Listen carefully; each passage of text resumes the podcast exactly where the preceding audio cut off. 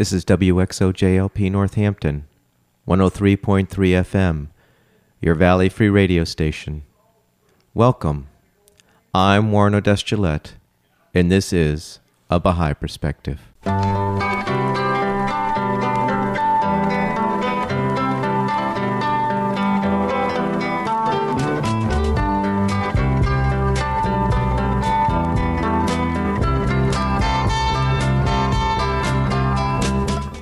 Baha'i Perspective is a radio program that presents a Baha'i perspective on life through interviews. If you want information specifically on the Baha'i Faith, you're welcome to visit the website www.baha'i.org. That's B A H A I dot O R G. Or you can call the toll free number 1 800 22 Unite. Today I'm playing a telephone interview with Rabi Musah, an associate professor of biochemistry at the State University of New York, who grew up in Ghana. I started the interview by asking Rabi to describe where she grew up and what was it like growing up there. I grew up in Ghana in West Africa. I was actually born in Chicago, and at the age of five, I moved with my family to Ghana. Um, my father is from Ghana. My mother is from the United States, but I was raised in Ghana. I would have to describe Ghana in terms of how it compares to the United States. Mm-hmm. It's warm all year round. It's tropical all year round. I thought we had seasons there. Uh, we were told we had the rainy and the dry season, but compared to here, I'd say there are uh, uh, there, there isn't much in the way uh, uh, of seasons. Because of that, seasons here are still very tough for me Mm-hmm. because I'm accustomed to a tropical environment where there's always green grass, there are always flowers, there's always the sun. So that's a challenge for me. I just found it to be a very open place, not only in terms of the, the culture and the people, but also the living environment. It was relatively safe. Mm-hmm. So we spent a lot of time outside, outdoors. So in that way, it was very it was very free. Mm-hmm. In terms of school, what is typical is the children go to boarding school. You can start boarding school from the elementary level all the way up through to the end of what would be high school here. Mm-hmm. But most students actually begin boarding school in the equivalent of what would be the seventh grade in this country. Mm. And so I went to boarding school. Um, I wore school uniforms and things like that. So in that way, it's it's very different from what you have here because um, over there was far more structured. Mm-hmm. The society was one where a premium is put on respect for people who are older than you, for family members who are more senior than yourself, for teachers who who are you know aunts, uncles, that sort of thing. And that's kind of different from the way it is here. Uh, that that type of structure, that level of structure, is not something I've experienced here. But all in all, I I loved it. I miss it, Mm. and am always happy to be able to go back. Yeah. Now, what were the circumstances that had you had your family going back to Ghana? Well, my dad went to college here. I mentioned earlier that he was from Ghana, Mm-hmm. and he went to college here. He he attended Yale University and and got a degree in law, and then did graduate work in law at Northwestern. Mm-hmm. It was in Chicago that he met my my mother because she and her older sister were also in Chicago at the time. Mm-hmm. When he was here in the United States after he graduated, despite the fact that he had stellar grades and what have you, he essentially couldn't find a job due to the racist climate Mm-hmm. at that time and the racial tension at that time. Mm. It was the 60s at that time. And so, after trying for a number of years and struggling, he decided to leave and, and go back to Ghana Mm-hmm. and, and settle there, which is, was his home. So, that Right. wasn't a problem. But he had hoped to be able to establish something here, Mhm. and, and he wasn't successful with that. I see. How long did you stay in Ghana? We moved to Ghana when I was 5 Mhm. and I remained um, in Ghana till I was an adult, and then I moved back here to the United States. hmm to go to college or Yes, after to go college? to college, yes. Mhm. Undergraduate college. undergraduate and then later graduate school. Mhm. What was your religious upbringing like? Ah, uh, you may not know this, but that's a loaded question. Oh, really? really. Um, okay. my mother was Catholic, Mm-hmm. and she, when you when you're Catholic, you you take a vow at marriage to raise your children as Catholics. Mm-hmm. So she was working to raise us as Catholics, Mhm. uh, my siblings and I. My dad at that point was calling himself an atheist. Mm-hmm. Um, his entire family were Muslim, Mm-hmm. and my mother's family in the United States were Black Southern Baptists. Mm-hmm. and the children in the neighborhood we were going we were growing up in in Ghana were all Presbyterian.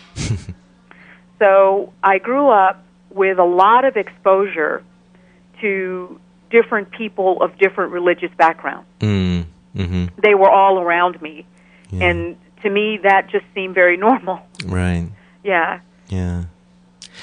Where did you go to college? I started off at a small school in Texas called Prairie View A&M University. Mm-hmm. I got an undergraduate degree there in chemistry. Mm-hmm. And then I went to graduate school at the University of Arkansas in Fayetteville, which is their main campus Mhm. in northwest Arkansas. Mhm. I got a PhD in the area of organic chemistry. And then after that, I did postdoctoral research in at the Scripps Research Institute in La Jolla, California, right outside of San Diego. Mm-hmm. And then after that, I accepted an assistant professorship at the State University of New York in Albany, which is where I am now. And now I'm an associate professor. Mm-hmm. Did you always like chemistry when you were like growing up? You know, when I was growing up, I was fascinated, you know, growing up in Ghana by the difference between the, the science of medicine in Ghana versus the science of medicine in the Western world. Mm. And oftentimes, when people were, were ill, they saw an herbalist Mm. in Ghana, and over here, of course, you know, they went to a hospital. Now, that's not that's not to say that there aren't hospitals or there weren't hospitals in Ghana or clinics Mm-hmm. in Ghana. Mm-hmm. They had them, but you know, for your average, for for for many of the people, it was cheaper and more convenient to see an herbalist Mm. or a traditional healer. And I became very fascinated at a very young age, around six years old, with the fact that there were apparently molecules in these plants that affected cures or that served as treatments for a variety of ailments, and that they worked in much the same way that molecules in, in pills or tablets or syrups or whatever it is that, that one pres- is prescribed here Mm-hmm. in the United States. I, I realized that essentially they were very similar, and I became very, very enchanted by the with the idea of investigating these molecules, figuring out what they were, trying to find cures for diseases for which there are no known cures using these plants. Mm. And so I decided when I was very young what I wanted to be when I grew up, and that's essentially what I've become. Mm. You weren't interested in being a doctor? You mean an, an MD? Yeah, an MD. Yeah, I was, but only because I didn't know what I wanted to be was called. Ah. Okay? Mhm. I eventually realized that if I want to be the person who isolates molecules from plants, Mm-hmm. is able to determine their chemical structure, Mm-hmm. is able to subsequently test them and assess their bioactivity. MDs don't typically do that. Right. I realized that I would need to study chemistry to be able to do that. Ah. I wanted to be able to isolate and characterize molecules. I wanted to be able to manipulate their structures and do very specific kinds of things with them in terms of analyzing them and that sort of thing. And I realized that I really probably would not be able to do that with a, tr- with traditional training Mm-hmm. uh, to become uh, a medical doctor. Mm-hmm. So it was more you were more interested in how the herbs worked rather than figuring out what they were and then dispensing them to people. I was more interested in figuring out what they were and Mhm. less, much less interested in dispensing them to people. Yeah. Because you see, my own view is that, and, and I, I had this view then, and I still have this view, is that if if I if I'm able to to make some strides in this forward strides in this area, I have the potential to affect millions and millions of people positively Mm-hmm. as a physician, I may affect, you know, I affect those people that I meet directly and I treat. Mm-hmm. If I generate a new drug to treat a disease, Mm-hmm. I potentially can affect millions and millions of people. Mm-hmm. and and so that's something that is is attractive to me and pleasing to me. Yeah. So, what was your research in getting your doctorate? it was, I guess, what I would call hardcore organic chemistry. Mm-hmm. Uh, that there was nothing biological about it, which was not a bad thing. I, I set out to be trained that way because I wanted to be able to look at biological problems with a solid background in, in the area of organic chemistry. Mm-hmm. So my doctoral work was on figuring out or elucidating the mechanism of reactions involving carbon carbon triple bonds with electron deficient molecules, which are classified or generally known as electrophiles. Mm-hmm. And so it was an exercise in determining how it is that, that two particular species came to react Mm-hmm. and how the, the various bonds within the two species broke or were formed as the molecules were being transformed into brand new molecules. Mm-hmm. And and so that's that's what my doctoral work was just that's just very very general. But Right. Now, so was there significance to this particular kind of carbon carbon mo- uh, molecule that had like grand implications or? um, uh, not really. mhm. I think more than anything else, what the project allowed me to do Mhm. was develop a very keen sense of investigation Mhm. and learning how to look at a problem and ask appropriate questions Mm. Mhm. and then develop appropriate experiments to then answer those questions and develop a hypothesis. Yeah. And that's something that I now realize I use throughout my life, Mhm. not just in my own research lab. But it's it's a it's a ve- very very important skill to be able to have just in general. Mhm. But aside from that, and more specifically, it taught me how to investigate organic reaction mechanisms, which I don't know if that means anything to you uh, in particular, but it does allow me to do investigations on how molecules or drugs interact with molecules that are inside a cell. Mhm. You know, why is it that a particular molecule can cross the cell membrane and affect a particular transformation within the cell? Mhm. Well, all those types of reactions that happen inside a cell are, for the most part, organic reactions. And so, if you can understand, if you if you have a background Mhm. in understanding organic reactions, then I'm not meaning to say that it becomes very simple, but you certainly have the tools to investigate it Mhm. and try to figure out what's going on. And what are you teaching at uh, State University of New York? my background is in organic chemistry, as I said. So I teach both graduate and undergraduate courses. Mm-hmm. Um, at the undergraduate level, I teach organic chemistry, the Mhm. gateway to medical school for lots of students. yeah, sort of like the uh, rite of passage. Eh, Yeah, well, that's what they say. You know, I, I don't, I don't share that view, but but, but the students do. Um, so, so I teach organic chemistry at the undergraduate level. Mm-hmm. I teach, you know, upper level uh, or graduate courses in the area of organic chemistry also. Mhm. But because my postdoctoral background was in bioinorganic chemistry, I also teach graduate biochemistry, Mm-hmm. undergraduate biochemistry.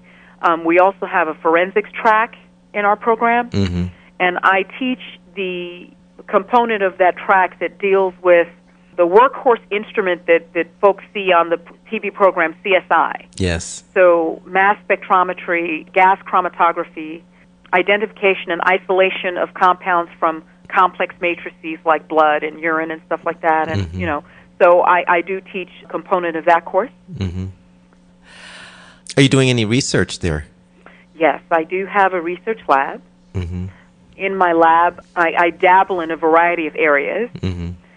Mm-hmm. One of the areas that I'm uh, working in is, is natural products chemistry. Mm-hmm. Um, natural products are, are pretty much molecules that, that nature has created, either in some organism like bacteria or, you know, a marine sponge or various animals. I deal in plant natural products. So, among other things, what I do is I investigate plants from around the world that are reported to have therapeutic activity in the way of gastrointestinal cancers, um, and inflammation and antibacterial activity. Wow, it sounds back to what your interest was when you were a little kid. Exactly. I'm doing exactly what it is I decided to do when I was a kid. so, so I investigate plants uh, uh, from around the world, looking at those areas. So that's one area that I'm in. Another area that I'm in is what we call organic synthesis. So it's the art of making molecules and designing molecules and designing ways to make molecules.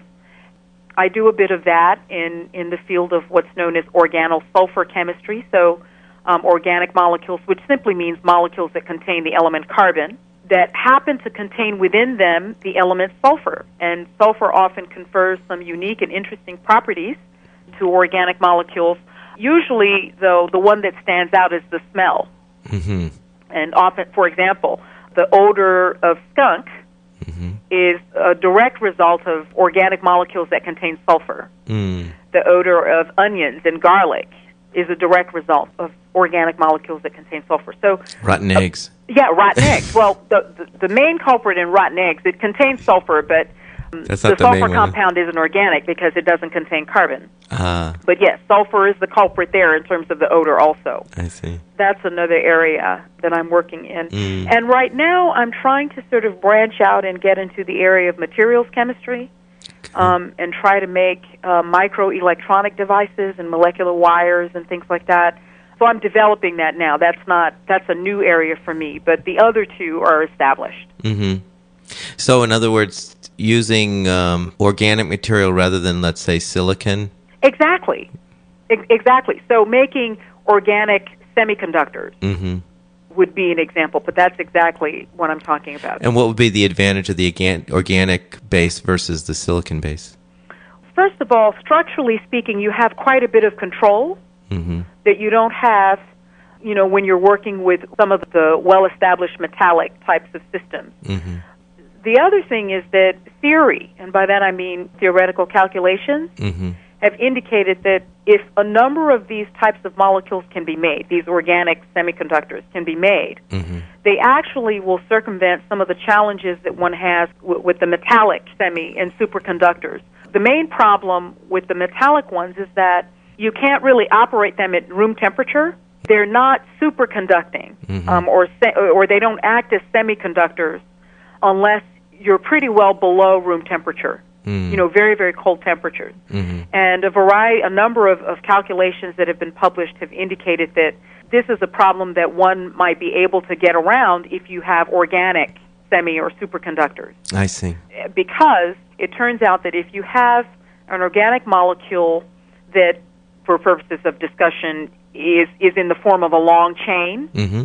And that long chain has alternating double and single bonds, or single and triple bonds Mm-hmm. that there's special characteristics that are conferred upon that molecule if you can extend that chain for quite a bit of distance. Mm-hmm.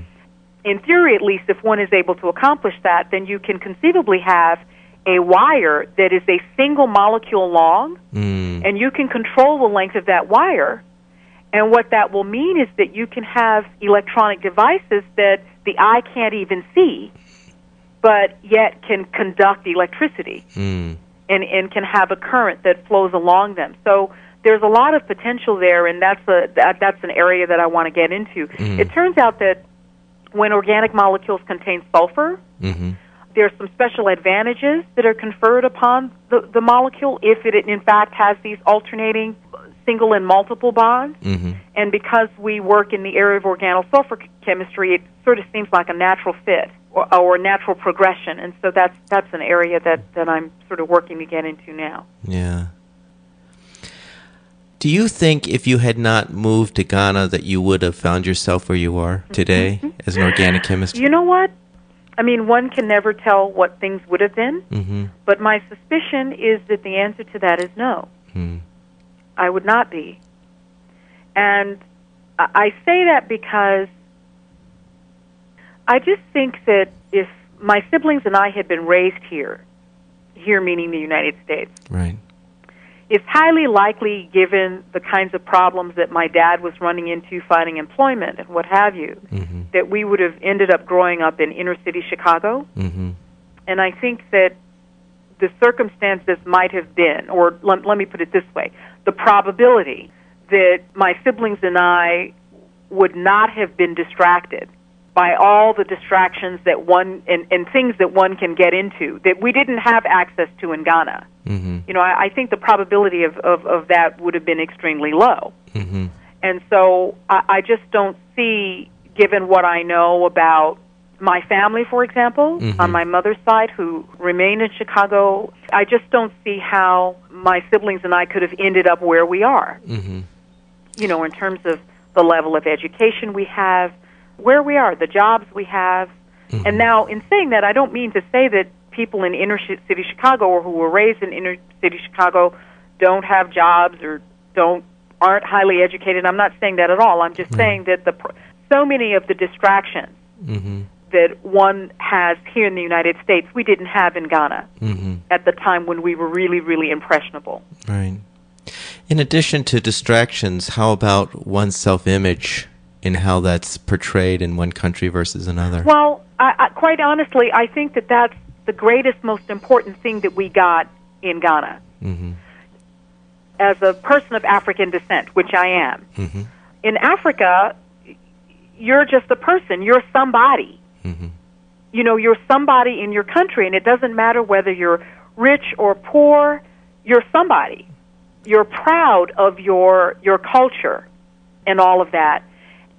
When my siblings and I moved back here, it was so clear to us that that was a major thing that was absent in most of the Americans of African descent that we met. Mm-hmm. For us, it was ve- it was glaring Mm-hmm. glaringly absent. I really believe that that the fact that we were raised in Ghana made it so that so much of the baggage that this society has sort of created that people of African descent carry around through just learning. Mhm. I think that that baggage is very heavy, it's very debilitating, and in many cases you don't even know you're carrying it. So I'm so glad that we were raised in Ghana. Mm-hmm. I'm so glad we were raised in Africa Mm-hmm. because we have a sense of identity, which I now believe is so important to success. I'll give you just a brief example of what I'm talking about. Growing up in Ghana, let's say I go out and try, I try to get a job, Mm-hmm. okay, and they don't hire me. Mm-hmm. It never dawns on me that it was because I'm a black person. Right. And so that's not a burden you're carrying around. Mm-hmm. Here, you always wonder. Mm-hmm. And that that burden is really really heavy. Mm. It's really it's it's like this this it's like four or five suitcases of rocks Mm. and they're with you and you can't move without them and yet you can't pick them up and carry them. Right. They're it's just really really tough. And it, and and what keeps you awake at night and what keeps you wondering is that is the not knowing. Mm-hmm. you you you you just have no idea you don't know so whether opportunities have not been uh, sort of there for you because of your race Mm-hmm. now given that i'm of african descent and i'm here in the united states the question would be well h- how is your perception different from they say that of someone who was raised here Mm-hmm. who is also of african descent Mhm. and I would put it this way it's different in the sense that, you see, being raised in Ghana, there were people who were nice to us and there were people who were mean to us, Mm-hmm. okay? But all of them were African, Right. okay? And so you connect meanness not with color, Mm-hmm. but with just someone being not a very nice person. Mm-hmm. Okay? So, one of the ways that that manifests itself for us here is that if I tried to go out and get a job here Mm-hmm. and someone doesn't give me the job and say the people doing the hiring were not of African descent, they were some of some other race. Right. The first thing is that it doesn't dawn on us that it's our color that kept us from the position. Even here in the United States? Yes. Okay. Okay, so what I'm saying is that even if that's the case, Mm-hmm. it doesn't dawn on us. Right. But even when it dawns on us, Mm-hmm. it kind of just feels like someone in Ghana not giving us a job because they were mean. Mm. So there isn't sort of a color associated with it, Right. and and the the accompanying burden Right. Right. uh, of of that. The other thing, the the other thing that that does is it creates a situation where you have a sense of hope, whereas I, I think many many people here of, of of African descent who were raised in the United States develop a sense of hopelessness. mm-hmm. Okay, so if I may, may I tell a story? Please. Okay, so when I started graduate school, the first week I was at school, a couple of professors, and, and I was the only person of African, of any color actually, in the department. Mm-hmm. Within the first two weeks, I was asked to meet with a couple of professors, and they met with me and they said to me that department did not give PhDs to black people, Hmm. and that I had been accepted into the program simply to put a good face on the department, and that I was articulate and and and therefore there might be opportunities available to me in the Department of English and Foreign Language, and that you know I should sort of seek out that department because I would never get a a, P, a graduate degree in that chemistry department. Mm. Okay. Mm-hmm. Now, what I found really fascinating about that experience is people's reaction to it. Okay? When I shared that incident with people from Africa, Mm-hmm. their response was always, Oh, don't worry, you don't worry about anything. If you're at the top of your class, nobody can do anything to you. Mm-hmm. You just don't worry. You just study hard. If you study hard, you know, that was the response. Right. And when I spoke to the friends who I had that I had who were African American, their response was, "You don't have to put up with that. Mhm. You need to leave. Mm. You you need to, you know, because if you stay, you're going to be playing right into their hands and you know, that sort of thing." Right.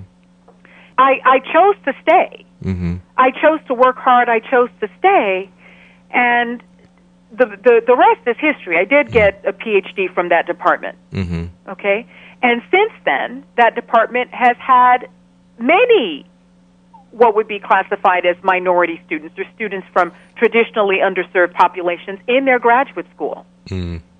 All right, but but I'm not sure that that would have happened if I had just left Mm-hmm. and and taken the attitude that well they've disrespected me Right. and and therefore I don't have to put up with this. I'm I'm I'm I'm going somewhere else. I I'm not saying that every person of African descent should have done should have stayed and done what I did. Mm-hmm. What I am saying is that the fact is that in many many places we still need to fight the fight in this country. Right. Okay? And fighting the fight cannot always mean that we assert ourselves by by deciding that we're leaving. Mm-hmm. you know, the world of chemistry is small. Where am I going to apply to and, and then say, oh, well, you know, I didn't like the program, I'm not going, whatever? Mm-hmm. Chances are that that would have hurt me. Mm-hmm. But but I can I, I certainly feel that I'm a I'm a better person for it, and that sacrifice is not for everybody. Mm-hmm. But I do feel that in some small way I was able to influence future events in that department in terms of their being receptive to other students from underserved populations after I got my degree. Mm. And was that resistance really clear to you as you were going through the program? yes, and oftentimes people of people who have been raised in Africa find it very hard to see. Mm. You know, a lot of times you have to hit them over the head and say, "I don't like you because you're black." I mean, you know. Whereas I think people who are raised here are more highly, uh, they're they're more recept, more Their antenna is up, yeah, for yeah, sure. okay, but we have to be hit over the head. You have to say, you know. so, so, but what's interesting is I think one of the major differences between a person of African descent raised in America and a person of African descent raised in Africa, one distinguishing feature is our reaction to that type of prejudice. Mm-hmm. Our reaction is typically just to stick it out Mm. because the idea is that how can this person hurt me if I'm at the top of my class. Mm-hmm. You know, now that it may very well be that the person can hurt me and keep me from progressing, but that's not the first idea that comes to me. Mm. The first idea that comes to me is, hmm, what do I need to do to simply overcome this obstacle? And that often, that usually does not mean that I need to quit and go someplace else. Yeah. Interesting. It just means, in this circumstance, what do I need to do in this circumstance to make this work? Mm. And interestingly, it doesn't mean that you're going to become subservient Mm-hmm. or docile or, or anything like that. It just means that your, your, your human spirit is going to triumph and it will do so by, by your rising above, you know, really in a spiritual way, Mm-hmm. what's going on around you and, you know, sort of just rising above the problem. Now, at what point in your life did you become a Baha'i? When I was nine years old in Ghana, What were the circumstances? well, we had been attending catechism school Mm-hmm. my sister and I. She, my mom would would send us there every Saturday to to to learn, you know, about all the rituals Mm-hmm. and other things and prayers and and things. I I had a lot of trouble with catechism school personally as a child. There was a lot that I didn't agree with, a lot that I didn't understand, but but a lot I didn't agree with, and I think At nine years old. at oh well, this was before nine. Really? Oh yeah, and and my major issue had to do with this idea that only the Catholics were going to heaven, Okay. and I had a problem with that because So my they, they family were Muslim and they were wonderful people, right. and my mom's this is my dad's family. My mother's family were Baptist and they were fantastic, Mm-hmm. And the little children I played with at home and at school were wonderful, Mm-hmm. and so it just didn't seem to me that that could be correct. So that's what they were teaching in catechism. Well, it, it eventually came up, yes.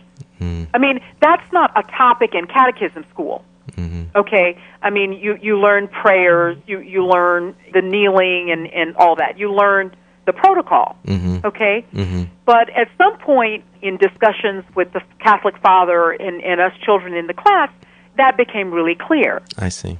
and I just was tormented. Mm. I was absolutely tormented by that. I just it didn't make sense to me, and I was also terrified because I, I almost felt like you know all these wonderful people I know don't know they're going to hell. Mm. You know, and I felt like I was keeping a secret from them, and it was horrible. So eventually, we stopped going to cate- catechism school, not because we we weren't ca- Catholics, but circumstances were such that we were no longer going. Can you share what the circumstances were? the situation became problematic because I, I guess you can say that I ca I became somewhat disruptive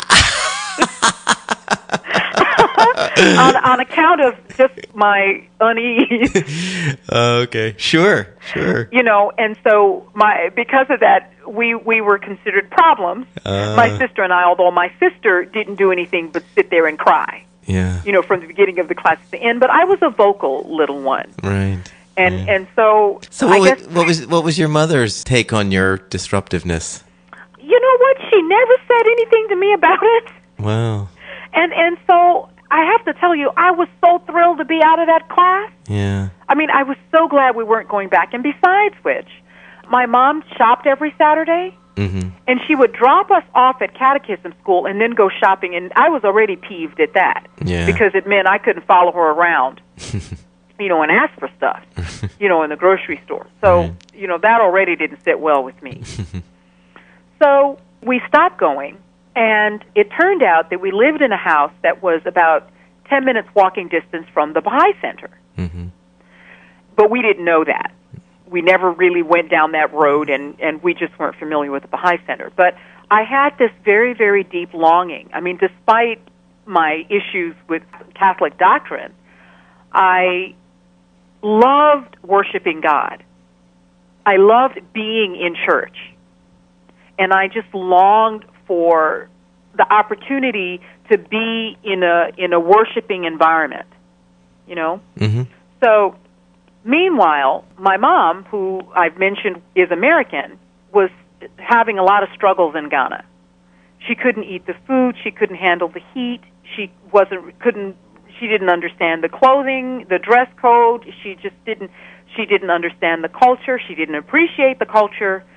She just was having a lot of problems. So she sought out other Americans. And she met an American by the name of Janice Washington. And it turns out that Janice Washington was a Baha'i pioneering in Ghana. And so Janice apparently mentioned the Baha'i religion to my mother. And my mother was very upset and Mm. very concerned that this whole message was from the devil. Yeah. and basically informed Janice that first of all Janice was not to bring this religion up again and if she did the fr- the friendship would be over. Mm. okay? So Janice never brought it up again. Hmm meanwhile there was a second Baha'i pioneer in Ghana by the name of Geraldine Ankra and Geraldine was living at the Baha'i Center at the time and the living quarters associated with the Baha'i Center were were kind of tough for her Mm. and we lived in a in a large house that had several bedrooms and and so Geraldine and Janice Washington got together. Janice told Geraldine about our home and my mother and everything and decided that she would introduce them and then perhaps Geraldine could get a room, you know, in our home. hmm So my mom and Geraldine were introduced and my mom took a liking to Geraldine hmm and Geraldine moved in with us. And by the way, Janice had told Geraldine never mention the Baha'i faith to Blanche. Blanche is my mother, hmm so she'd warned her beforehand. Right.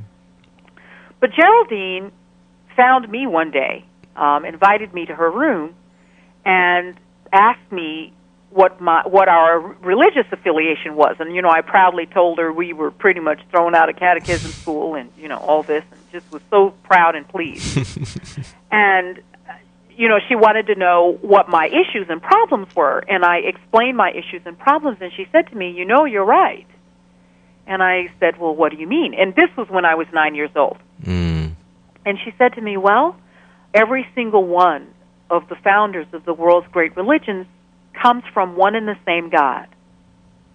Every single one of these religions is a pathway to one and the same truth. All of your relatives, your aunts, your uncles, your friends, the rest of your family, all of these people are on one of those paths. And, and she explained to me that these were Baha'i teachings. So, So, she, she, men- basically so- explained to me the concept, the Baha'i concept of progressive revelation. and she mentioned the B word. Yes. she mentioned it to me. She mentioned the B word. She mentioned Baha'i to me. She used the classroom analogy. You know, she explained that if you have a, uh, an elementary school, starting from kindergarten, kindergarten going all the way up through the sixth grade, you have a principal of the school, and you have a teacher for every grade. And all of the teachers teach the children according to their level of knowledge and understanding hmm and not their own. And she pointed out that the sixth grade teacher can teach kindergarten, the kindergarten teacher can teach fifth grade. They they can switch up. Mm. You know, so they all have the same level of knowledge, but what they give to the students depends upon the level of students. And she also pointed out that the crowning glory of each teacher is for all the kids to graduate to the next grade. Mm. And so humanity's duty is to move on to the next grade. And she likened each of these teachers to the various representatives of the world's great religion. hmm And that made a lot of sense to me. hmm I was just, of course, very enchanted with all the grown up attention. hmm And when this thing was over, she gave me a prayer book. It was a little tan colored prayer book that had communion with God inscribed in gold letters across the front. And I had never seen anything so beautiful in all my life. I just thought it was wonderful. And she, she said to me, Baha'is are followers of Baha'u'llah. Baha'u'llah is the founder of the Baha'i faith. And this book contains prayers of Baha'u'llah. And this book also contains prayers of the Bab. And she explained to me that the Bab was the forerunner of Baha'u'llah. And she explained to me that his, his station may be likened, or his purpose may be likened to that of John the Baptist. So, you know, she, she, she really gave me all the details. Mm. Um, and she said, This book contains prayers from the Bab, and this book contains divinely revealed prayers from Baha'u'llah. And she pointed out two particular prayers. She pointed out a prayer called the Remover of Difficulties prayer, where she said, you know, you say this prayer, and if you have any problem, your problem will be solved. How does she- how does the prayer go? the prayer goes, Is there any remover of difficulties save God? Say, Praise be God, He is God. All are His servants, and all abide by His bidding. And I've always loved this prayer because what I realized was that, you know, the prayer starts with a question. Mm. You know, essentially, is there any entity that, you know, can remove your difficulty? Mm. And it then follows up with an answer, the answer of which is, of course, Mhm. it's God, praise be to God, Mm. because all humanity are his servants and all abide by his bidding. And so she, she showed me that prayer, and then she showed me a second short prayer, which is known as the, the short healing prayer. And she said, if- if anyone needs healing and you say this prayer for them, eventually they'll be healed. And how does that prayer go? That prayer goes, Thy name is my healing, O my God, and remembrance of thee is my remedy. Nearness to thee is my hope, and love for thee is my companion. Thy mercy to me is my healing and my succor in both this world and the world to come. Thou verily art the all bountiful, the all knowing, the all wise. And again, this prayer, similar to the, the, the remover of difficulties prayer that I, I cited just before, the, the two prayers are similar in that there is an acknowledgement in both of them of the omniscience of God. There's an acknowledgement of the power of God. And there is, just as a component of the prayer, a reliance on God. And of course, I mean, I was completely, completely enamored, enchanted by these prayers. I, I was deeply moved by these prayers. And, and, and at that time, we were having a lot of problems. My dad had, we moved back to Ghana, of course, but after we moved back to Ghana, believe it or not, he was not able to find employment because of tribalism.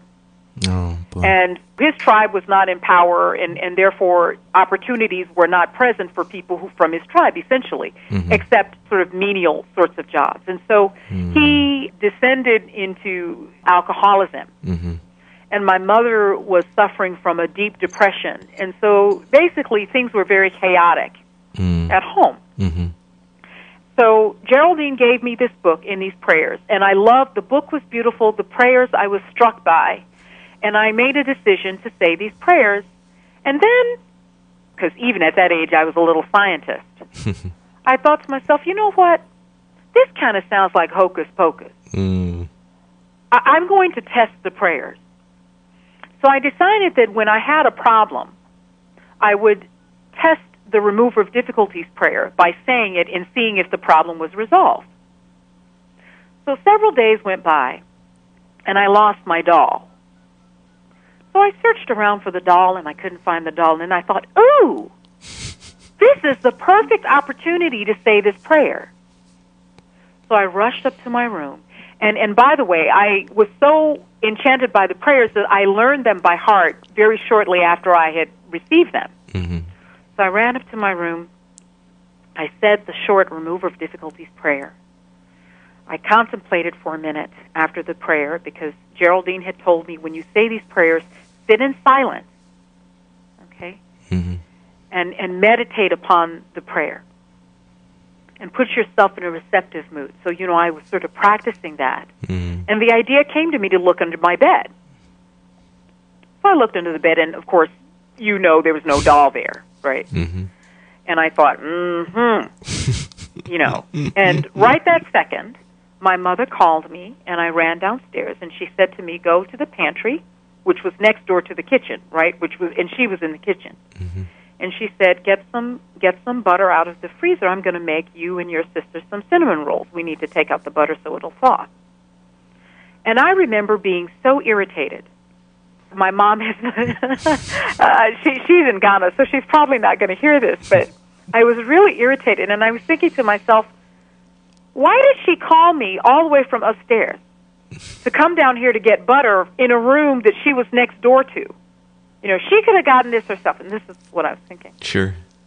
So I go to the pantry, open up the freezer, and move the turkey to get at the butter, and there was my doll. Oh my gosh. And of course, I mean, a logical question is how did your doll end up mm-hmm. in the deep freezer? Well, earlier that day, my sister and I had had an altercation.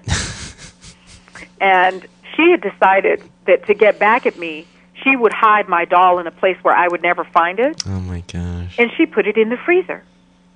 So when that happened and I saw that doll, I was a believer from that moment in time. Mm. At that point, I, I truly believed.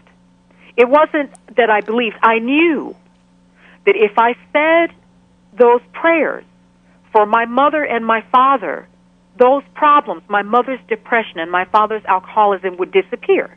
Mm. I knew it for a fact. It was just in my mind and in my heart, it was a foregone con- conclusion. You had obtained empirical evidence. Oh, bingo!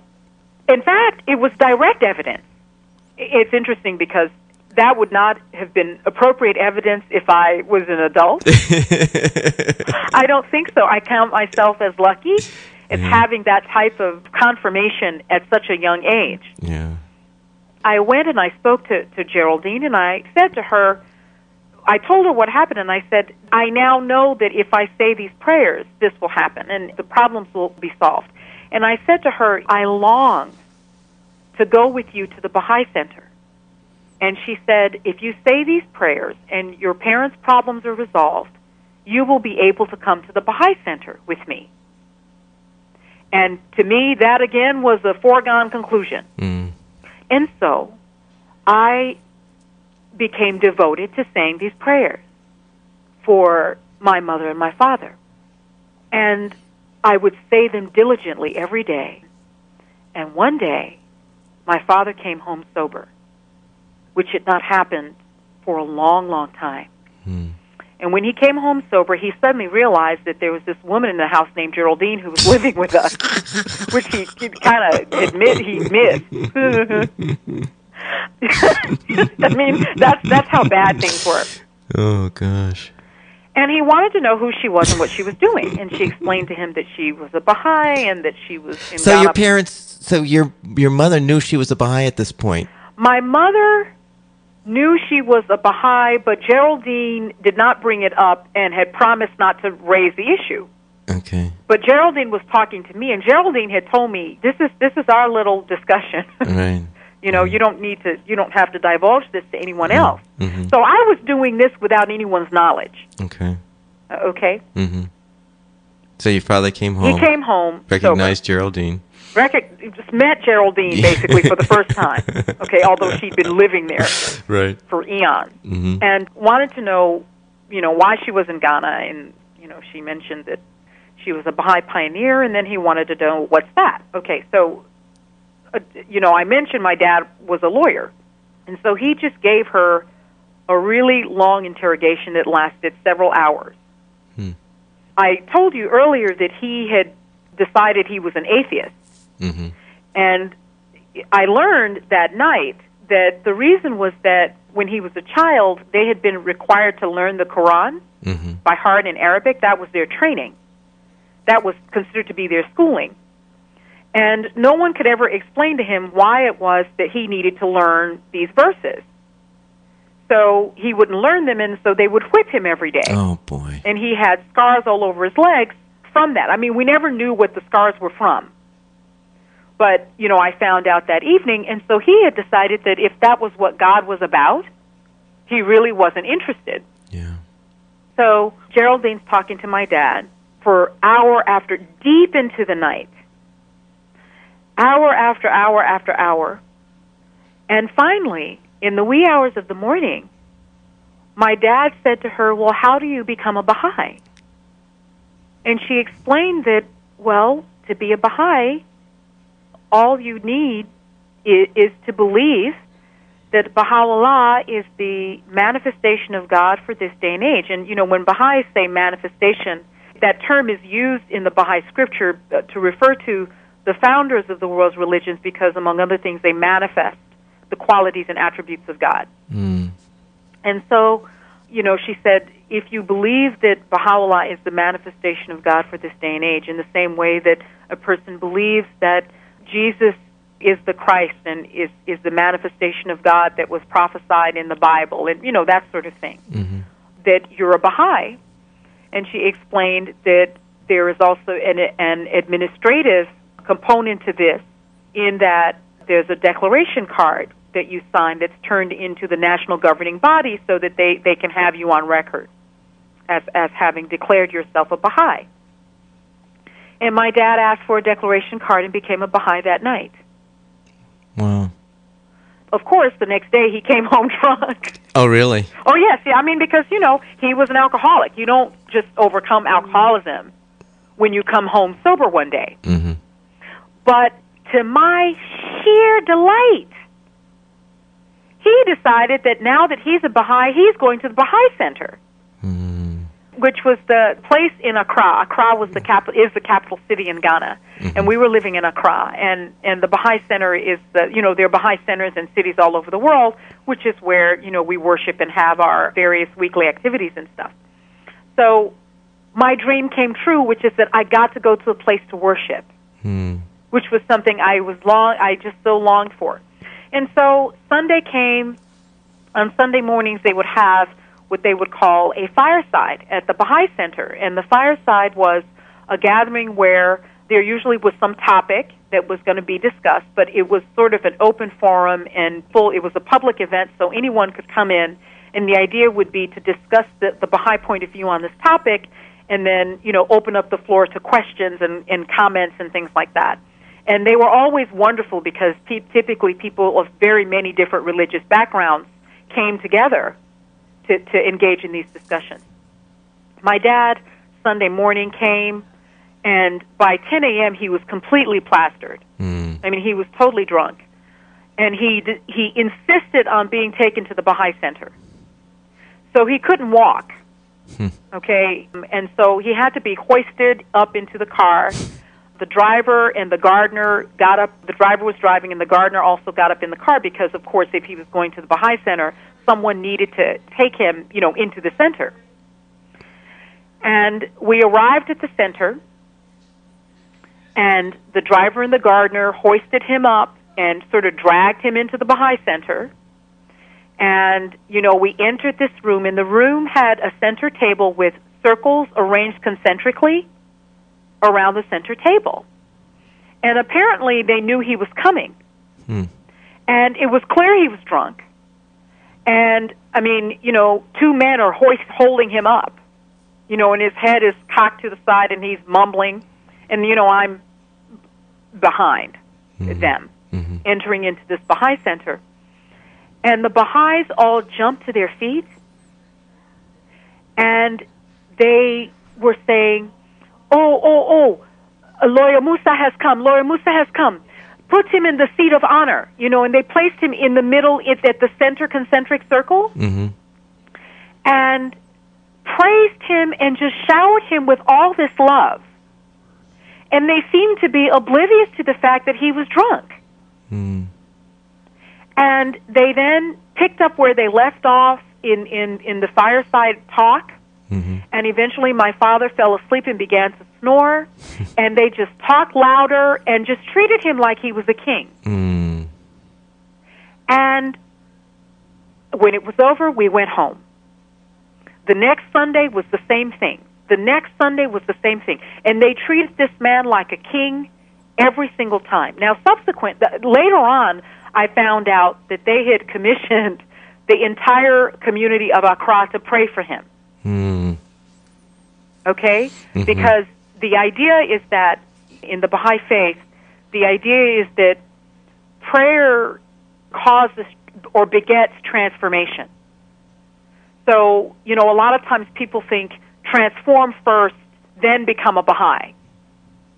And it's really the other way around. Mm.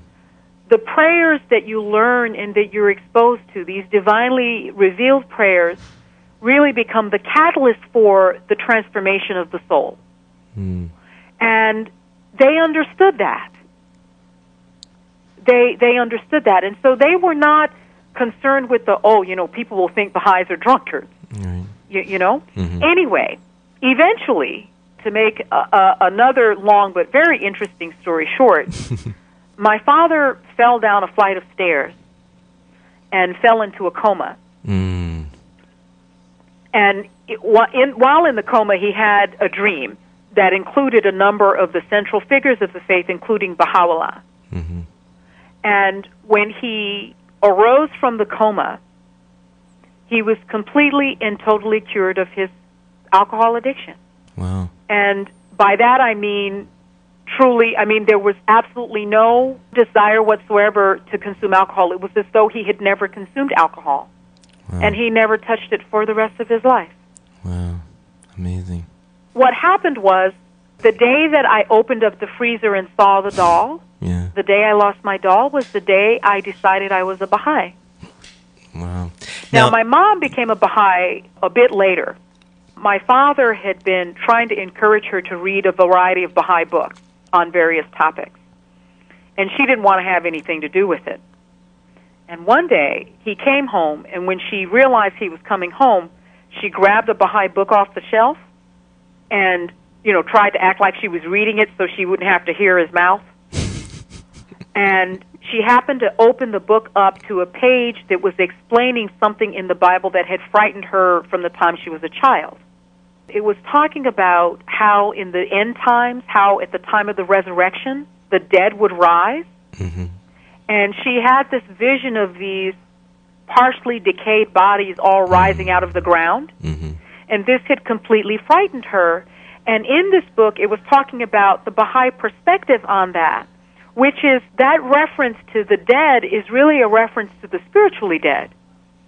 And how, with the return of Christ in the glory of the Father, which is who Baha'is believe Baha'u'llah is, which is a very staggering claim, which, which, which warrants an investigation, I would say. hmm But she read further, and she became a Baha'i the day that she read that passage. What a story. Yes, and so at that point, the entire family was Baha'i. I guess family life really changed after that, huh? Um, yes, it was like night and day. Mm. It changed totally for the better. Rabi, thank you so much for sharing your story with me. Thank you very, very much. I hope you enjoyed that interview with Rabi Musah, an associate professor of biochemistry at the State University of New York. For a copy of this and other interviews, you can go to the website www.abahaiperspective.com. For information specifically on the Baha'i Faith, you can go to the website www.baha'i.org, or you can call the toll free number 1 800 22 Unite. I hope you'll join me next time on A Baha'i Perspective.